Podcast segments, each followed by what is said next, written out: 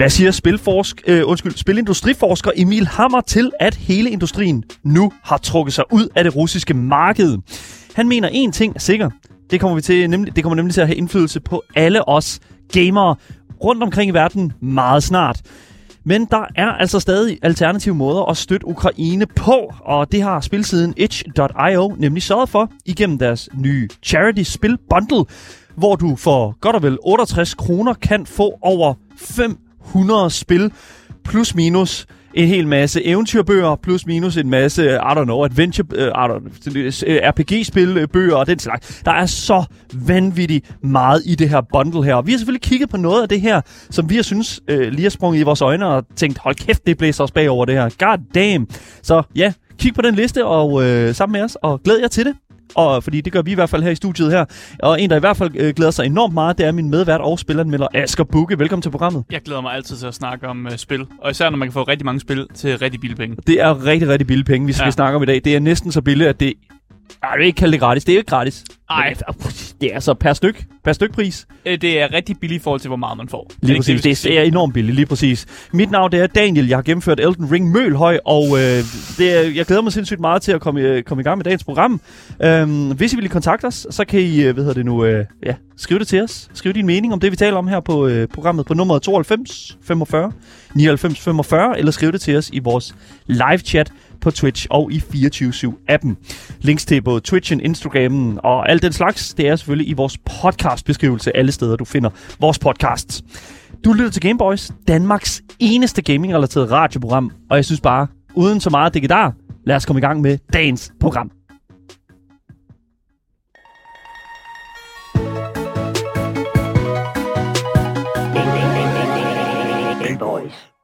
Emil Hammer, spilforsker ved det Kongelige Akademi i Danmark. Velkommen til programmet. Tak. Så vi har jo øh, på et program øh, igennem øh, sidste uge, eller i hvert fald et program i sidste uge, talt omkring nemlig Putin og spilindustrien. Øhm, og netop hele historien omkring, at industrien er ved at trække sig ud af det russiske spilmarked. Og det første spørgsmål, jeg sådan set godt bare kunne tænke mig at stille dig, Emil, det er sådan set, hvorfor vælger spilfirmaer overhovedet at stoppe salg i Rusland? Øh, altså, jeg tror, der er to komponenter på det, ikke? eller til det. Den, den første ting, det er, at der er nogle spilselskaber, som, som måske er mere ideologisk eller politisk drevet, som simpelthen bare siger, Nej, men vi trækker os ud, fordi at vi er imod krigen og mod Putin, øh, og vi vil ikke have vores penge, eller vi vil ikke modtage penge fra det russiske marked, øh, og, og muligvis bidrage til, til den russiske stat gennem skat, deres skatter og afgifter osv. Øh, det kan være, at der er nogen, der gør det. Øh, det er typisk nogle po- specielt polske selskaber, vi så det i starten, der, der også i sig selv har en historie med Rusland. Mm. Øh, men så tror jeg, den, jeg tror, den, den ho- hovedårsagen, som er den anden del af det her, øh, og grunden til for eksempel de meget større firmaer, de, de bakker sig ud, det er simpelthen fordi, de er nødt til det. Altså det er fordi, når Visa, Mastercard og PayPal trækker sig ud, og, alt, og, og, og Swift-transaktioner osv., så, videre, så gør det jo sådan simpelthen, at det er, altså det er praktisk talt umuligt for, for spilselskaber at, at, at hive penge ud fra, fra det russiske marked, når det er at man ikke kan bruge de her systemer alligevel, så skulle, de, så skulle spilselskaberne måske i stedet for begynde at bruge det her Union Pay, som er det, Rusland er i gang med at prøve at gå over til. Mm. Så... Øh, som, er, som går gennem Kina. Ja.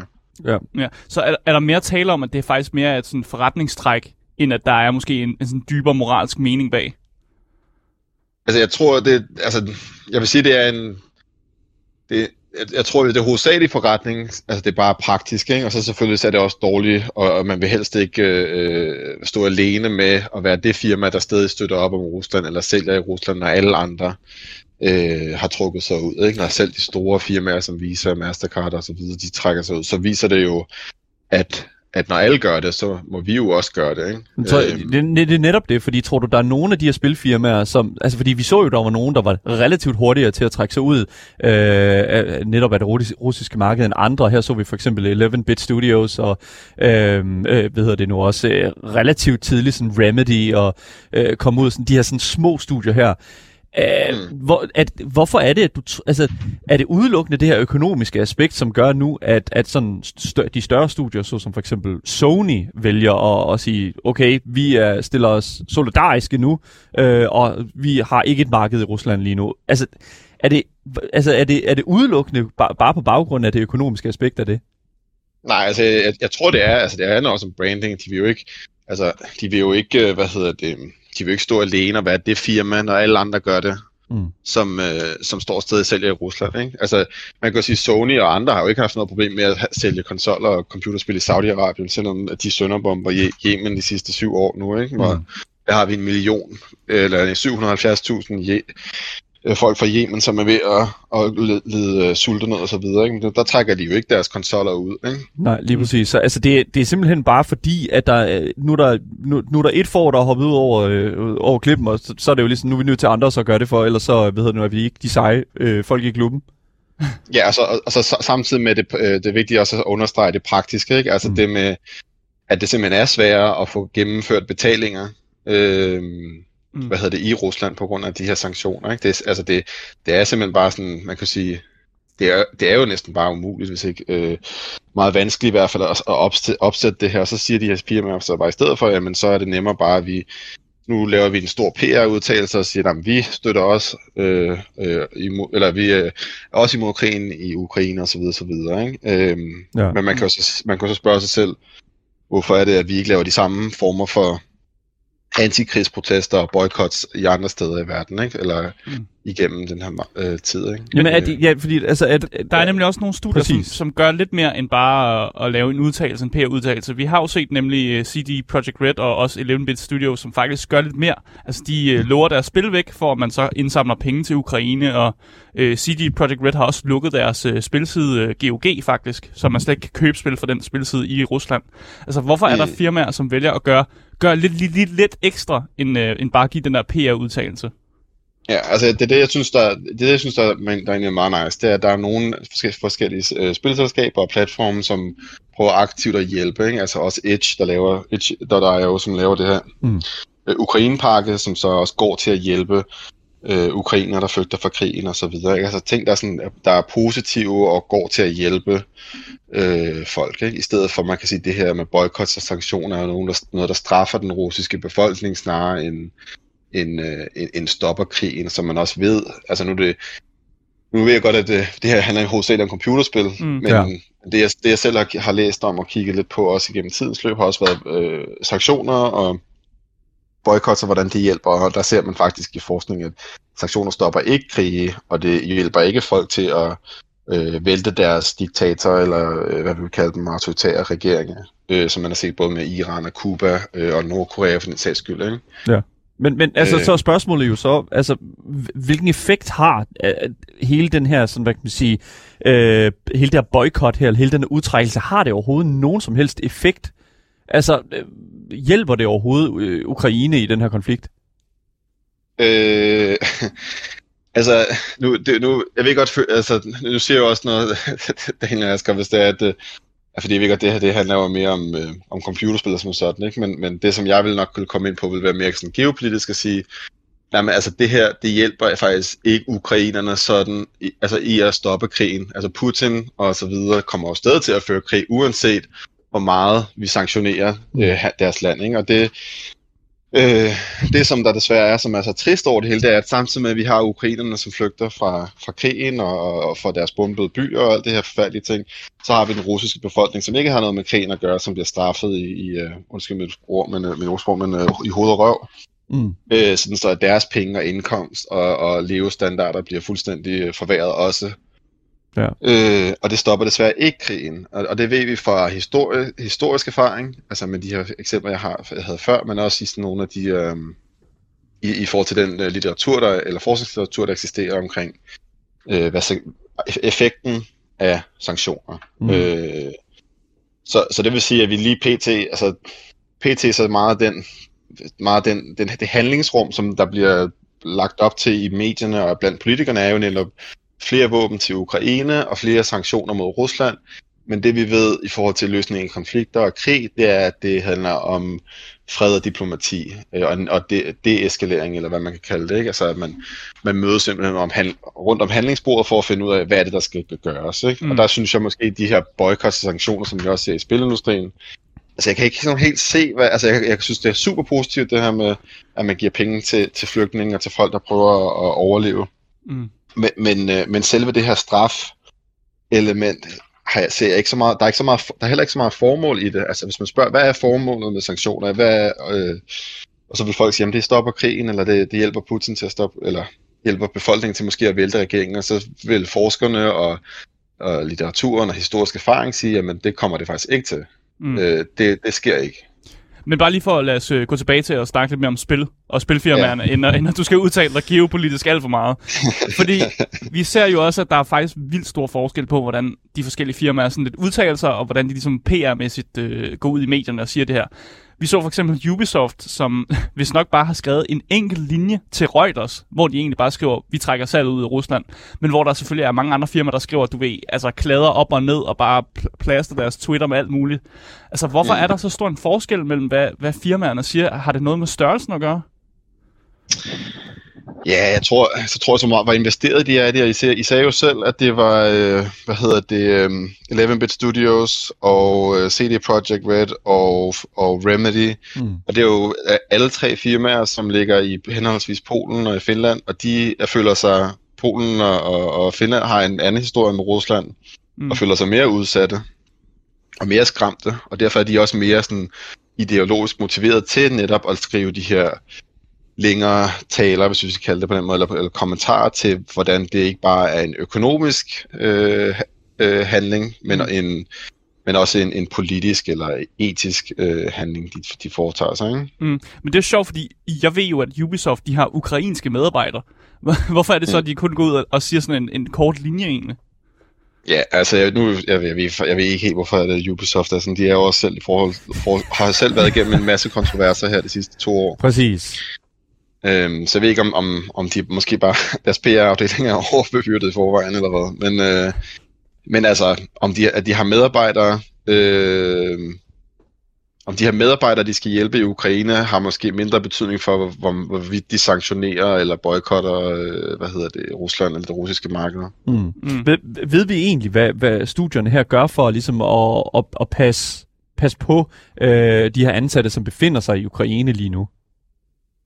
Altså, øh, jeg kender ikke specifikt, hvad Ubisoft har gjort, men altså, det man Nej. typisk hører, det er, at man prøver, det man typisk hører, det er, at de prøver at, at finde nogle hjælpepakker og nogle visumsting til sådan at få folk, der arbejder til at komme hen til der, hvor hovedkontoret er mm. i, lad os sige, for eksempel Frankrig, Ubisoft, det skulle være det, det tilfælde, ikke? Men det andre firmaer, jeg har hørt, ikke nødvendigvis spilfirmaer, men det, det er, at de, øh, de tilbyder de her pakker øh, ja. til at, at, man, at man kan blive indlogeret måske, og kom, i stedet for at man skal sidde og arbejde fjern eller remote over i Ukraine, så kan man komme, komme hjem, ikke? Så Eller jeg, komme hjem til ja. hvor, landet, hvor firmaet opholder sig. Lige præcis, at de ligesom får sådan, hvad kan man sige, et, et, et halvtag et sted mm. hos, øhm, øh, hos et mere sikkert sted. Altså, det som, det, som jeg jo egentlig kommer til at tænke på her, nu vil lige tale Ubisoft, det var jo netop også Activision Blizzard, som også har været ude og netop melde sig, melde sig til rent solidarisk. Altså, kan en situation som den her, altså kan det være en, en, en, en lille sådan, hvad kan man sige, et lille, øh, nogle pluspoint til et, et, et, et studies sådan omdømme? Altså, jeg tænker jo sådan lidt, at, fordi at, altså, jeg synes, det falder en lille smule flat, at Activision Blizzard går ud og siger, at de, alle de, øh, ved det nu, øh, ukrainere, og også de ansatte, som de har, der er bosat i Ukraine, øh, dem har vi øh, øh stor solidaritet med, og vi, øh, vi passer på dem og den slags. Altså, øh, er det, er det, kan det også på en måde være, øh, altså hele den her konflikt her, og, og hele den tendens her med, med, de, her, med, med de her sådan social media på, posts her, altså er det, er det lidt et sådan get out of jail free card også for, for the publicity? Ja, altså jeg synes, altså jeg tror, jeg synes helt, altså det der, så, der er også lidt mærkeligt ved, ved hele den her, det her forfærdelige tragedie, der foregår i Ukraine, det er jo, det også udstiller det hyggeleri, der er i industrien, og, og selv også i, i, og man kan også se typiske eksempler i sportsgrene, ikke, hvor vi pludselig har lov til i, uh, i tennis og fodbold og så videre at være politiske og lave politiske handlinger eller erklæringer mm. om invaderet eller uh, invaderet lande og så videre. Øhm, men nu må, det må vi så åbenbart godt nu, men før i tiden, så måtte vi, måtte vi jo ikke sige noget om, lad os sige, Palæstina, eller Yemen, eller Kina, eller hvad det nu ellers kunne være. Eller USA, for den sags skyld, med Irak-krigen, Afghanistan og Libyen og alle de her andre ting. Øhm, altså lige pludselig er det blevet okay at, have, at tage politisk øh, standpunkt, ikke? Mm. Øhm, og der tror jeg måske så, at, at, at, at den her, lidt, den her følelse, vi måske har af at se de her store firmaer pludselig tage et politisk standpunkt, måske viser eller peger hen imod den her lidt mærkelige smag i munden, vi får. Ikke? Øh, det samme, som vi også ser i Danmark med, med, med flygtninge. Ikke? At pludselig vil vi gerne have de her ukrainske flygtninge, men når det var Syrien eller Afghanistan, så vil vi ikke have dem osv. Ikke? Der er det her, der er lidt den her dårlige smag i munden, man får af noget forfærdeligt, der foregår, men som viser, at der er nogle dobbeltstandard eller, eller noget hyklerisk, der foregår. Mm. Hvis det giver mening. Jeg, jeg forstår bare ikke, hvorfor der ikke er nogen, der taler om det her. Jeg forstår ikke, hvorfor at det, altså, i, hele det aspekt af i forhold til, øhm, altså sådan, dobbeltmoralen, at førhen var det ikke så cool at være, være firma, stort firma at være politisk, men lige pludselig, når det handler om, øh, handler om det her, altså hvor, ja, det er bare sådan, hvad er, det, der, hvad er det, der har ændret sig, altså siden at det ligesom er blevet okay, altså øh, at, at mm. være så politisk? Ja, altså jeg tror, altså, øh, altså nu, det er også noget, noget, jeg selv har sådan undervist i, det har været det her øh, med sådan mediesatureringen af forskellige budskaber, når det kommer til konflikt, eller vi prøver at opbygge en, en konsensus om, hvad der er rigtigt at gøre. Øh, og der er desværre, at, at, at vi, øh, eller også jeg i Gameboy, så sidder vi jo forholdsvis små, øh, hvad hedder mm. det, øh, hvad kan man sige, medierepræsentanter, eller øh, vi har ikke så bredt et stort publikum, Hvorimod, at hvis vi har kæmpe, kæmpe store medieorganisationer som CNN og DR, TV2, der alle sådan op og BBC og The Guardian og hvad vi ellers skal komme, øh, komme med. Alle de her store, store sådan, medieoutlets, øh, de har det samme budskab og den samme sådan, konsensus om, at det her det er forkert, og det her må vi gøre noget ved. Øhm, så gør det jo så, at der er en, at simpelthen en konsensus om, at det er okay for eksempel at udtale sig politisk, hvis man er et profitorienteret øh, selskab, øh, for eksempel. Ikke? Mm. Mm. Øh, hvorimod altså, at, at når, når det, som vi to laver, eller det, som jeg laver, eller hvad vi nu ellers skal sige, vi er jo forholdsvis små og til at, at stille spørgsmålstegn ved, hvorfor er det, at det er okay nu at være politisk, men det var det ikke før. Mm. Øh, det kommer måske mindre frem i de her store øh, nyhedshistorier, fordi det mere er sådan, altså der også bliver det her følelsesorienterede nyhedsdækning over, hvor forfærdeligt alting er, men uden nogen sådan kritisk stillingtagen til, hvorfor er det egentlig faktisk, at der vinkl, eller, hvorfor er det faktisk, at vi nu er imod krig, når vi har været okay med det de sidste 20 år, eller ja. hvad vi kan kalde det. Ikke? Mm. det ja, altså, jeg, jeg synes, det er fuldstændig vanvittigt at tænke på. Og jeg synes ikke engang, at, altså, jeg synes ikke engang det, at, at Activision Blizzard går ud og, og, og melder sig på banen, er det mest overraskende. Nej, jeg synes faktisk, det mest overraskende, det er, at vi har set et firma som EA, der også har lukket ind for, in, altså sådan, for salg i, øh, hvad hedder det nu, øh, øh, i Rusland, at de nu også har lukket ned for in-game salg i deres spil, ja. hvis man sidder i Rusland. Mm. Det er ret vildt, fordi mm. det, det er jo ja. hele EA's businessmodel, at de skal sælge en masse ting inde i deres spil. Ja. Så hvordan kan de, altså, hvordan kan de gøre det uden at, uden at ruinere sig selv egentlig?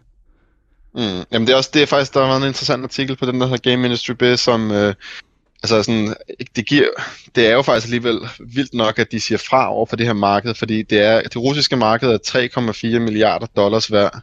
Mm. Og vi snakker 80, vi snakker 80 millioner spillere, som, folk, som de her firmaer siger nej til. Det er stadig en, stadig en betydelig del.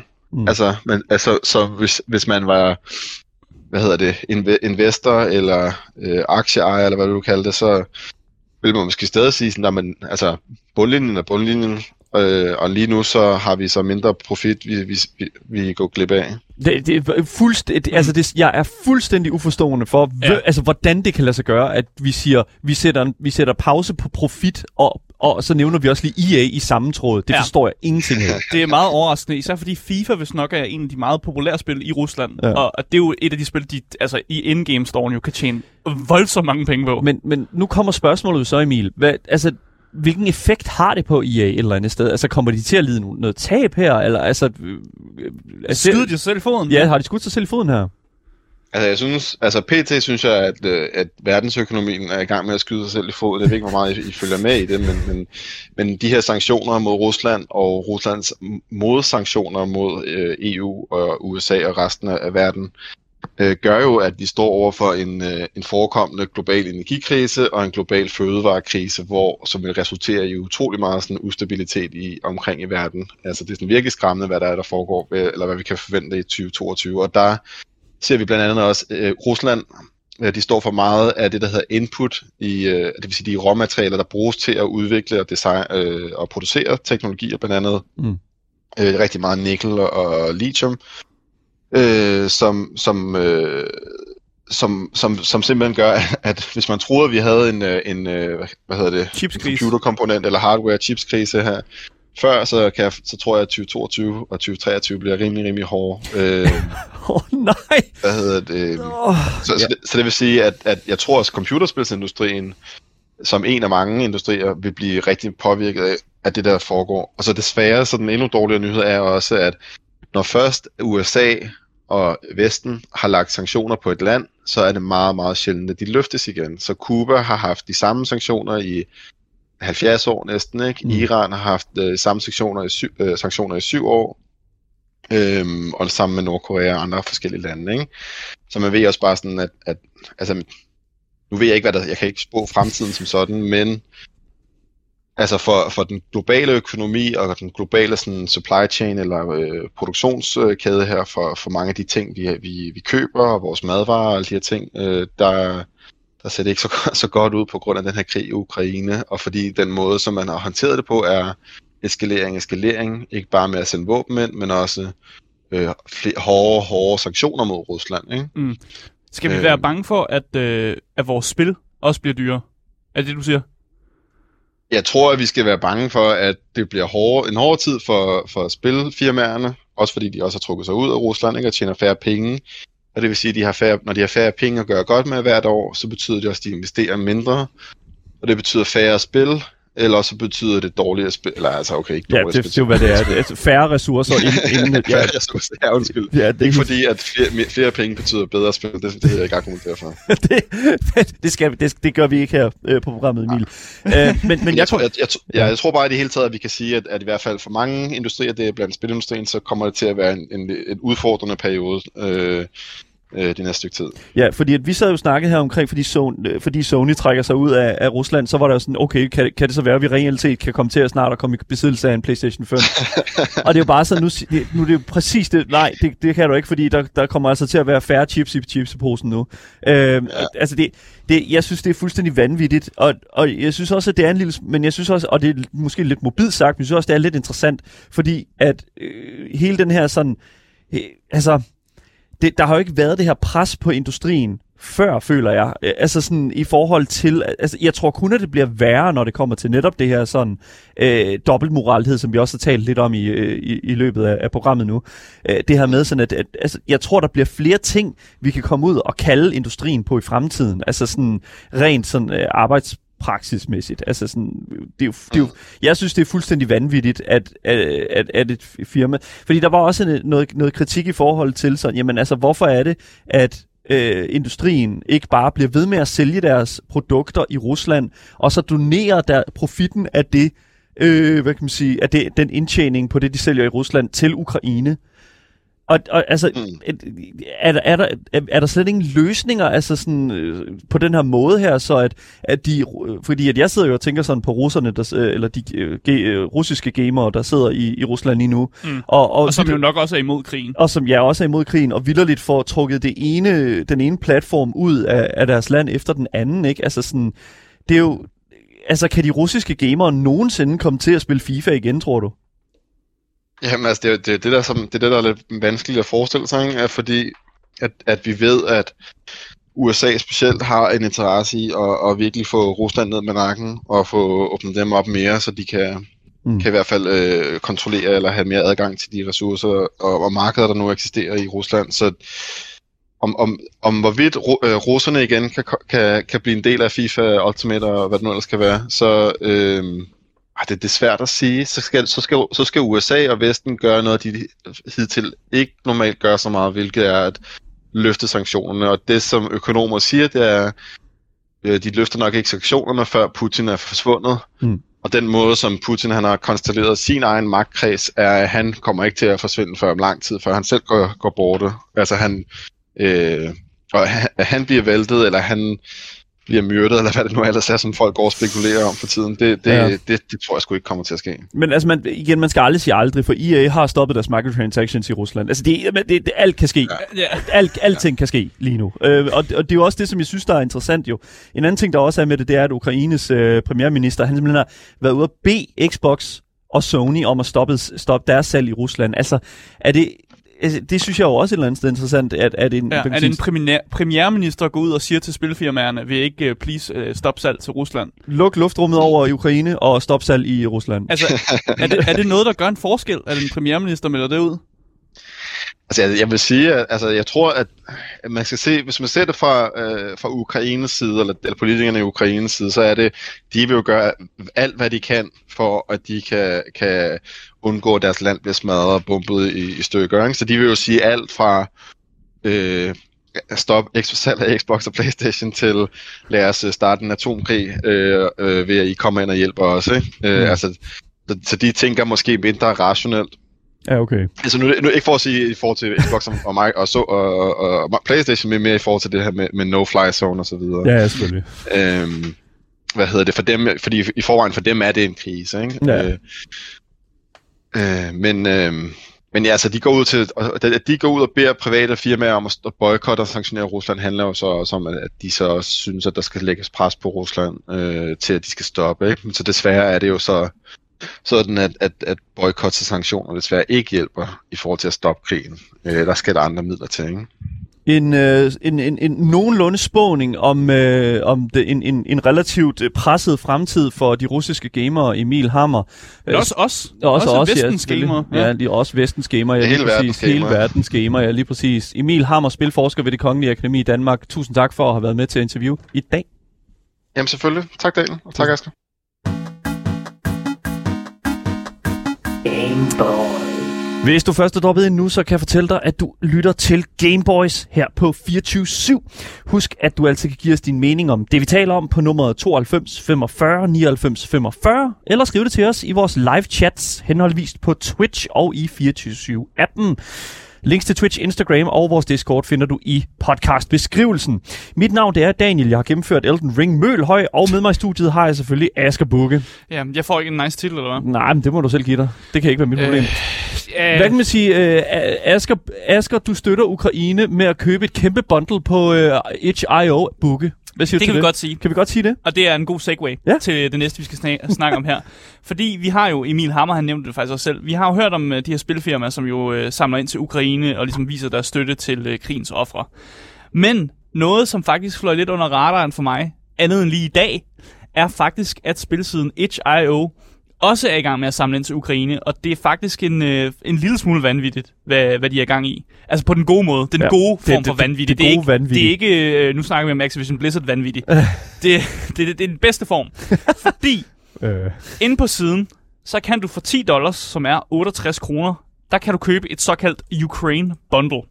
Ukraine Bundle. Ja. Hvad går det ud på? Ja, men det, det var det, jeg skal Så kom i gang med det. For jeg kan fortælle, hvis du køber øh, alle de her ting, som det her Ukraine Bundle øh, indeholder, så, skulle det, så vil det faktisk koste dig cirka 6.550 dollars, som faktisk er 44.461 kroner.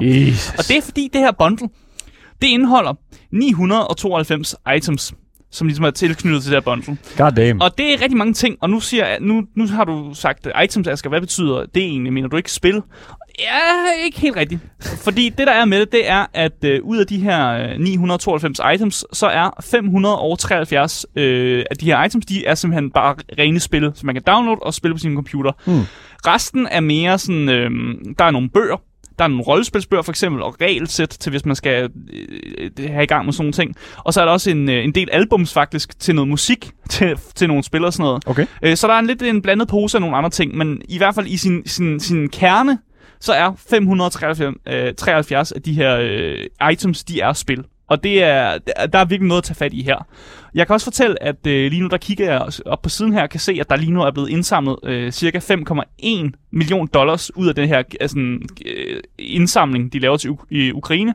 Og det er i danske kroner 34 millioner, cirka 7 øh, kroner, million kroner. Det er fandme noget mange penge. Ja, og derfor kan jeg faktisk kun på det kraftigste anbefale, at man går ind på itch.io og køber der bundle. Mest af alt, fordi du støtter Ukraine. Hvis, så hvis du har lyst til det, og du gerne vil gøre en forskel, så er 10 øh, dollars, 68 kroner, det er ikke særlig mange penge. Og så fordi du får helvedes mange gode spil. Og nu er der nogen, der tænker, at når der er så mange spil, så må det jo være noget røv og nøgler jo. Altså, de, fordi de giver jo ikke det, så det mange spil. Det er det eneste rigtige svar, ikke? Altså, det, det, det, må, ikke, det må være lort. Det er ikke rigtigt, for jeg kan allerede bare, hvis man bare scroller ned på siden i sådan ikke så lang tid, så kan man allerede se, okay, der er sgu nogle gode spil her. Altså, nu nævner jeg bare nogle af dem, som vi har snakket om faktisk på programmet før. Mm. Super Hot, Skatebird, God damn. Wondersong, Celeste, Baba Is You, Cook Surf Delicious 2, og mange flere er ligesom del der kan slå om, om en hel masse af de her spil er spil, som vores indie-spilsekspert, Andreas Michakken, har været inde og anbefale, og hvor han har sagt sådan om den gyldne indie-pris, som er de her 15 euro og sådan noget her. Og nu kan du simpelthen få, du, altså du kan få alle de her spil for under det jo. Altså, det er jo vanvittigt, at, øh, at, at det er blevet... At det er der, vi er nu. Det er fuldstændig sindssygt. Så jeg kan, ikke, jeg kan ikke understrege, hvor meget jeg synes, folk skal gøre det her. Nej. I har øh, tre dage og, øh, øh, og, lidt, og 17 timer fra nu af, når jeg snakker nu. Så I skal fandme være hurtige. Hvis I lytter til det her, hvis I lytter til det her program sådan efter øh, den dag, hvor det kommer ud, vær hurtig. Kom ind, få fat i det her bundle. Det er mega billigt. I får mega mange spil. Ja. Men, øh, når der er så mange spil, så kan det godt være svært at finde ud af, hvor fanden går man i gang henne? I, altså, yeah. hvad, hvad, hvad, hvordan skiller man egentlig det gode, de gode indie-perler fra noget af det, der måske ikke er så optimalt og Vi godt? Vi snakker jo på en liste over sådan 500 titler. Ja, og jeg kan jo ikke, jeg kan jo ikke med min gode samvittighed gå igennem 500 spil foran jer og fortælle jer, hvad, hvad et enkelt spil, om det er godt eller ej. Nej. Så det, jeg har gjort i stedet for, det er simpelthen, at jeg har fundet en artikel fra Kotaku, som har været rigtig god til ligesom at give mig nogle anbefalinger til, hvad der er godt at, ligesom, øh, yes. at gå i gang med. Og de spil, der har jeg valgt at tage dem med, så jeg, ligesom, øh, jeg er afsenderen af den her, det her artikel, øh, som ligesom siger, det her, det er godt at gå i gang med. Øh, og så har jeg kigget på nogle af de her spil, kigget på nogle trailers, og lige se, hvad går det egentlig ud på, researchet øh, lidt på, hvad, det, hvad, altså, hvad der er egentlig at hente her. Mm. Og så til de her spil med, for, og så forklare dem videre til jer, lyttere, Vanvittigt. publikum, alle jer derude, for Crazy. at finde ud af, hvad er egentlig det næste, I skal gå gang i. Og jeg synes egentlig bare, at vi skal hoppe ind i øh, det første spil, ja. som, øh, som bliver præsenteret for os. Og det er et spil, som hedder Ynglet.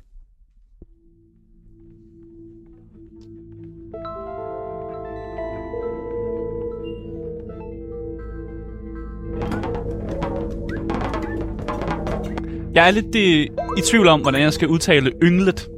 Jeg tror bare, du siger ynglet. Ynglet. Ja, yng, ynglet. Og det er for, det, grunden til, at du siger på den måde, ja. det er, fordi det er en svensk udvikler. Det er en svensk developer, som ja. går under navnet Nif, Niflas. Niflas, okay. Øh, og Ynglet er egentlig i sin kerne bare et, øh, det er en platformingspil.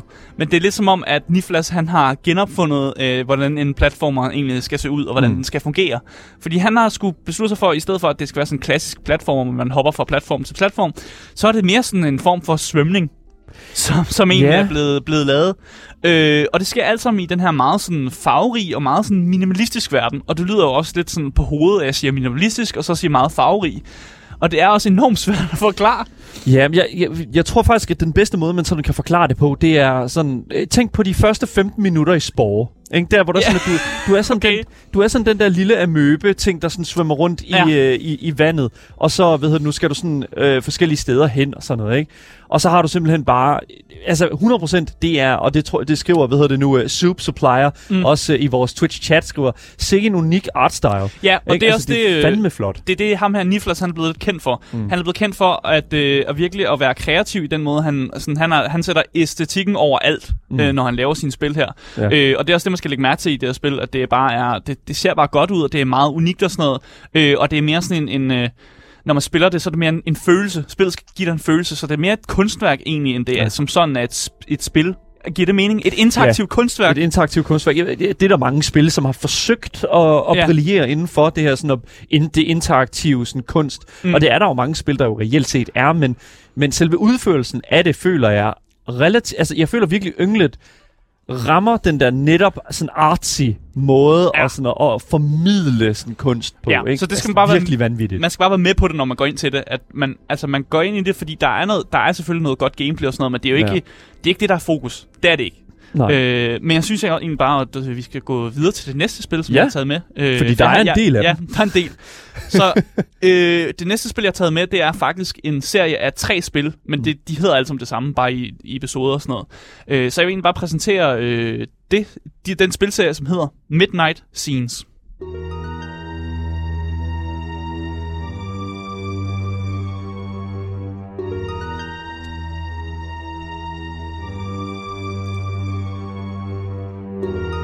Vi er over i et mere omnius øh, genre nu. Ja, så Midnight Scenes, det er øh, lige nu, der ligger der, når du køber det bundle, så får du tre spillene.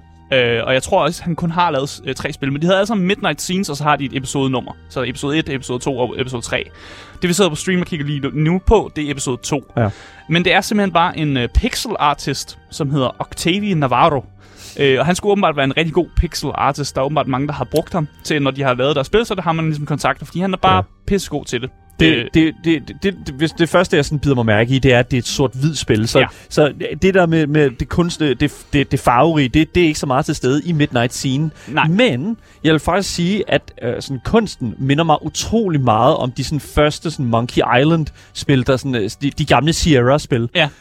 øh, som virkelig, altså sådan, det, der, der er helt sikkert en form for sådan, uh, inspiration derfra i hvert fald ja. i, i Midnight Scenes. Jeg kan også fortælle dig, at han er blevet inspireret af meget af det tv-program, som hedder The Twilight Zone. Ja. Øh, som nemt forklaret egentlig bare er sådan noget, øh, et program, hvor der sker nogle mystiske hændelser for folk. Og så er det ofte sådan, i hen af slutningen af Twilight Zone, så er der en kæmpe stor twist, ja. som er den med, åh, oh, hun var død hele tiden. Oh, eller, wow. Åh, det er fra en, de var rumvæsener fra en anden dimension. Nice. Så at der virkelig sådan kommer et twist øh, halvvejs igennem. Og det er meget sådan, de her spil også er opbygget med, at man, no, det er lidt normalt i starten, og så er der lidt nogle mystiske ting her. Og så bliver du bare klasket med et eller andet twist, som bare sådan et, okay, what the fuck. Det, det, der er også sådan lidt Casablanca over det, hvis sådan filmen mm. Casablanca, ikke? Sådan, det føles lidt fra den tid af, sådan sort-hvid film og den slags intriger, ja. hvis man også skal sige det på den måde. Øhm, ja, 100%, altså sådan, det her, det er et uh, point-and-click adventure, kunne det godt se ud som om. Ja, det ligner det i hvert fald. Ja. Og så hvis man er klar på uh, at dykke ned i sådan noget lidt uh, Twilight Zone-esk-agtigt uh, spil, hvor man bliver uh, får et eller andet mystisk twist, mm. så kan jeg bestemt anbefale uh, de her spil, der hedder Midnight Scenes. Men jeg tror egentlig bare, at vi skal gå øh, videre til det næste spil, som øh, Daniel har set sig lidt varm på. Ja, jeg så mig en lille smule varm på den her titel her, og det er altså, en, øh, en, og det er altså udelukkende fordi, at jeg er lidt en sokker for den her sådan, genre, men også en lidt sokker for den her sådan, art style. Mm. Men jeg tror bare, vi skal annoncere, hvad det er for et spil, vi skal snakke om. Vi skal nemlig snakke om spillet Sage Brush.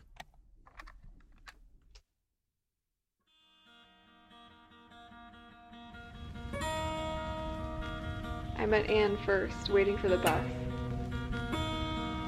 She told me she could tell I had a hole in my life. She knew what that was like, she said. She had also had a hole, but it was gone now.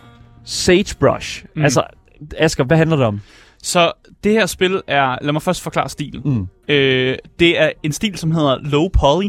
Ja. Og det betyder egentlig bare, at man laver et spil i sådan en stil, som er meget sådan slut 90'er-agtigt. Sådan ting, de første Crash Bandicoot-spil-agtigt. Ja. At det er lidt polygoner puttet om på hinanden, og det er ikke så detaljerigt, og man kan sikkert godt putte nogle flere sådan detaljefilter om på for eksempel det der environment, der er i baggrund og sådan noget. Men det er simpelthen det, man valgt at lade være med, fordi man prøver at give det en bestemt æstetisk stil, som er sådan lidt old school-agtigt.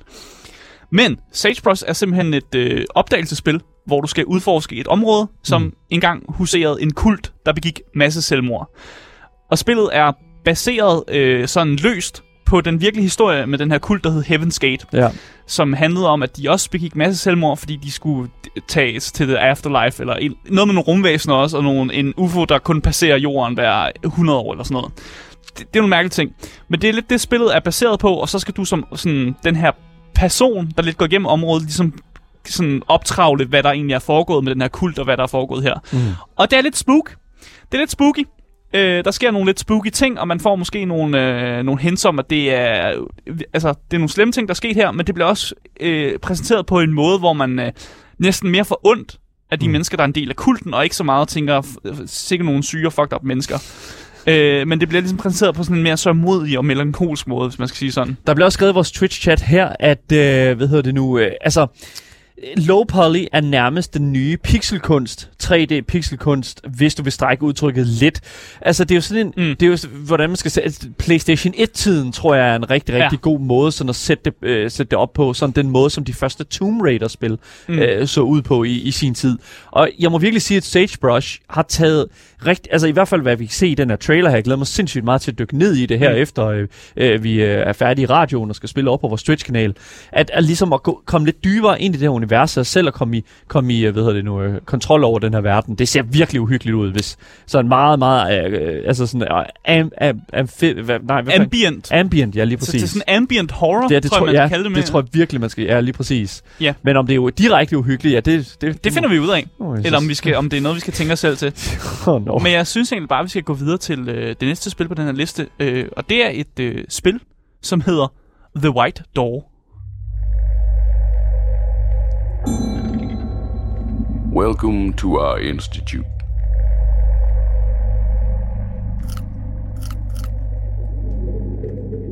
We are here to help you retrieve your lost memories and bring back color to your life.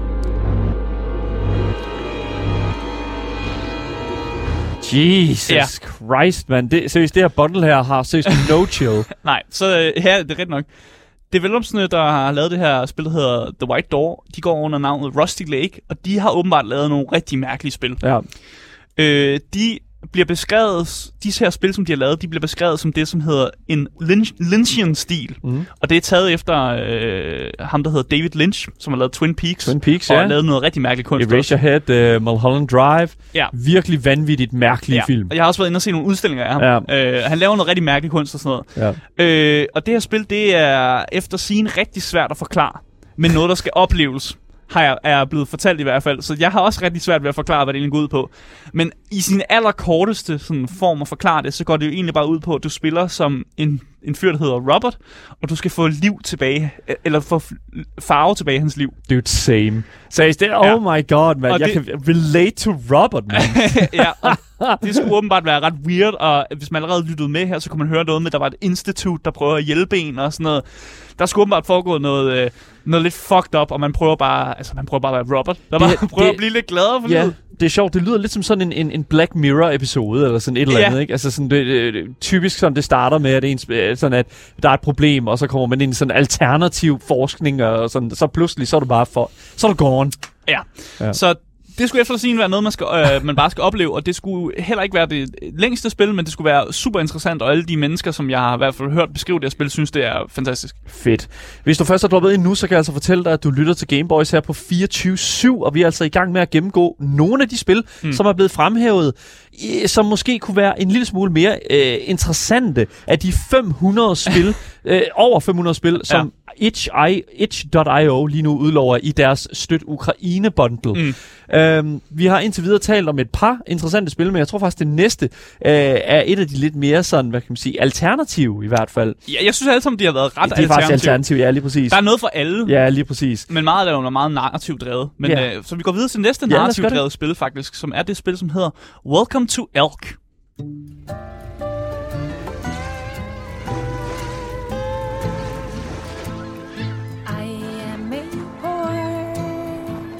Welcome to Elk. Ja, det er virkelig sjovt spil. Det er et spil, som vi har snakket om her på programmet før. Ja. Jeg kan ikke huske, hvilken forbindelse det var. Vi troede, det var Andreas, der har været inde og, og snakke om men jeg kan ikke huske, om det er det. finde ud af mere. men det har også været nomineret til nogle, øh, nogle priser, så det kan også være i den forbindelse, vi har snakket om det. det. Nok. I, I hvert fald, vi har i hvert fald snakket om det på programmet før.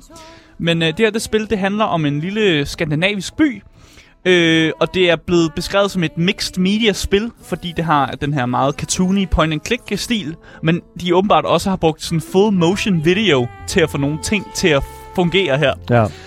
Øh, og det her spil, det handler om øh, død, sorg, ensomhed og venskab. Ja. Øh, og det bliver åbenbart forklaret på, at selvom det er nogle meget melankolske meget triste ting, som jeg sidder og nævner her, de som er temaerne, så er det åbenbart helt okay spiller, spillerne er åbenbart helt okay med det. Det er ikke noget, man bliver sur over eller melankolsk af at spille det. Så de har lidt en humor til ja. den måde, de går igennem mange af de her ting. Og, og det er meget sådan... Spillerne er meget realistiske, eller ikke spillerne, men, men karaktererne i historien er meget realistiske i den måde, de ligesom processerer forskellige de her følelser i hvert fald. Mm.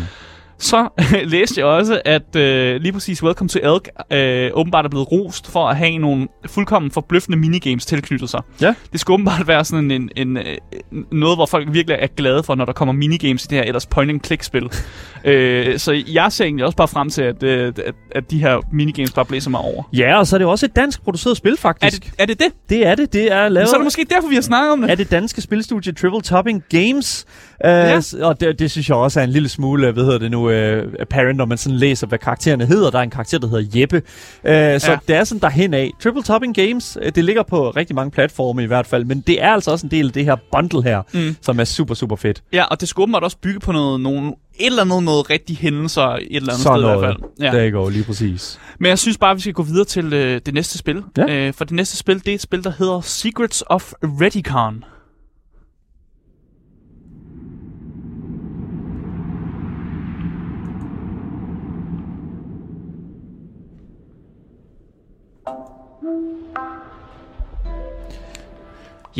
Secrets of Redicon. Øh, I det her spil, der spiller du en fugl. Okay. øh, og så flyver du rundt Fedt. i en øh, polygonverden. Altså Jamen, alting... Origami-verden vil jeg jo Ja, næsten orga- ja, ja. ja, det er nok mere den, den vej. Sådan polygoner, men det er meget sådan, som om det er alt som er ori- origami-figurer. ja, som så, alt, foldet. ja, så alle de her dyr, de ligner nogle altså, foldede dyr. Det kan vi godt sige. Ja. Det er en god måde at skrive det på. Ja. Og så går det egentlig bare rigtig simpelt ud på, at du ligesom skal gå på opdagelse i den her smukke verden. Øh, og det skulle åbenbart være et puzzlespil. Så det er ikke helt min stil, men jeg ved godt, der er nogen derude, der godt kan lide puzzlespil. Øh, og så skal du finde nogle collectibles, samtidig med, at du løser puzzles som en fugl. Ja. og det, som taler spillet rigtig meget op, det er simpelthen verden, æstetikken, og alle de her dyr, de ser voldsomt seje ud. Det er super fucking flot. og voldsomt søde. Ja. Altså, de er både søde, farverige, og de ser bare godt ud. Ja. Så hvis man godt kan lide at gå på opdagelse i et, øh, et lidt øh, finurligt univers, der har nogle rigtig søde, cute dyr, øh, og godt kan lide at løse nogle puzzles som en fugl, så er Secrets of øh, Redicon noget for en. Fedt. Det skulle være sådan et rigtig øh, gå på opdagelse i mystikken spil. Fedt. Men, og jeg har egentlig ikke mere at sige, så jeg okay. synes egentlig bare, at vi skal gå videre til det næste spil. Lad os gøre det gå videre til det næste, fordi det er lidt mere, øh, i hvert fald i, i min, øh, sådan, øh, sådan er, er det lidt mere high octane, eller hvordan? Ja, men det kan vi godt sige. Ja, lad os spille, spille traileren. Ja, det ja. næste spil, det er nemlig Barbarian Testament of the Primordials.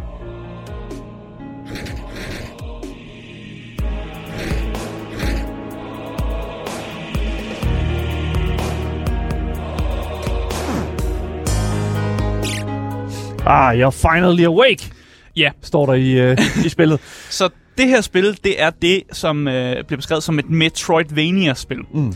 Og det vil egentlig bare sige, at det er et kæmpe stort spil, hvor de har en masse rum. Og det er sådan lidt platformer, action-platformer. Mm. Øh, og der bliver lovet over 400 forskellige rum. Og så er det den her Explorer-platform, hvor du ligesom selv øh, kan dreje på sværhedsgraden. Mm. Og det var det her, øh, som var meget interessant, det her med, at du selv kan dreje på sværhedsgraden. Fordi spillet kan være pissehammerende svært. Eller også så kan du bare lige dreje på nogle ting, og så bliver det sådan lettere og måske mere perfekt til dig. Du kan for eksempel putte spillet i slow motion, eller gøre dit attack bedre. Ja. Du kan også vælge at gøre healing mere effektiv. Du kan skrue på nogle ting i spillets uh, settings. Og det vil altså sige, at det her spil, det sætter faktisk al sin lid til, at du som spiller kan vælge det setup, der passer til dig. Ja. Og det, kan Det-. Godt, det, og det har jeg lidt svært ved i mit hoved og sådan lidt forstå, men jeg kan godt se ideen med det, det der med at sådan, når hvis du bare spiller det uden du sætter noget, øh, sådan nogle, nogle ting på, så er det pisse svært. Ja. Ja. Og så klarer du nok ikke spillet, så du skal dreje lidt på det, og så på et eller andet tidspunkt, så finder du en sværhedsgrad, som passer perfekt til dig. Og det, jeg har lidt svært for at forstå det, for jeg kan godt lide, når developeren har en, en, sådan, en fixed måde, altså en fixed sværhedsgrad, ligesom synes, du skal klare spillet på.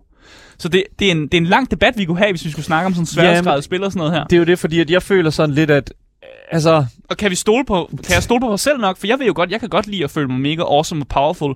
Og jeg vil, hvis jeg spillede det her spil, så ville jeg jo nok også putte settings på, som bare gjorde, at jeg bare pløjede igennem alle de her rum i det her sådan Metrovania-agtige spil. mm. Og det, det er måske ikke så, det er ikke godt. Asger har brug for restrictions, når det kommer til sådan nogle her spil her. Og det, men det ved jeg ikke med dig, Daniel. du- Asger har brug for restrictions. Nå, men jeg har brug for, at developeren, der, der simpelthen programmerer et spil, som sådan passer til mig. Asger, du, du er Ja, så... jeg. Du, Asger, du er, er til så... Jeg skal kæles lidt Ja, for det skal du virkelig, Ja, og det, må det jeg skal virkelig, det er, det er altså en farlig ting at skulle have brug for. Men jeg synes, det er en pisse fed idé til at lave et, et simpelthen Metroidvania-spil, som selv lader dig sådan, simpelthen selv bestemme, Ja. at, hvordan du vil, egentlig, hvordan du vil, vil gå igennem det her spil på. Mm. Ja. Og det ja. synes jeg er interessant, ikke? Ja, jeg synes også, det er interessant, men det med Metroid, Metroidvanias, det er jo, at det skal være en lille smule, så altså, du skal være en lille smule på bare bund. Og så er det jo sådan set, altså, Jeg tror, det er der, den er. Jeg, jeg, jeg, jeg tror, mm. specielt fordi, at, altså, det her med, at, at hvis man tænker på de gamle, øh, hvad hedder det nu, øh, øh, Samus Aran-spil, øh, hvad hedder det, met, øh, ja, netop Metroid, mm. Metroid-spil, altså, det, de her spil her var jo vidderligt bare en kæmpe stor labyrint, hvor der er sådan, ja. at du skulle igennem Hollow Knight er også et, et godt eksempel ja, på det. er også bare et stort labyrintspil. Lige præcis. Det er det. Ja. Og jeg kan godt lide navnet, fordi du hedder en Barbarian, og det er jo fordi, det er jo, det er udtryk for bar- en barbar, ja, ja. men så at du at, har sådan den her flagermus, som sådan lyser op for dig, og som du kan bruge til at, sådan, du kan kaste rundt med den og bruge den sådan, til at lave forskellige tricks med. Mm. Så jeg kan godt lide navnet Barbarian. Ja. En af de bruger det her. Fucking fedt. Barbarian, The Testament of the Primordials. Det lyder mm. som om, at det er et interessant lille Metroidvania-spil. Ja. Det er altså en del af den, den her, øh, det her bundle, som du kan købe for 68 kroner på itch.io lige nu. Mm. Det er altså virkelig fedt. Men der er altså et spil mere. Ja, det sidste spil det på listen. sidste spil på listen, som vi, skal, som vi skal nå i dag. Ja, det sidste spil, det er nemlig God Whale.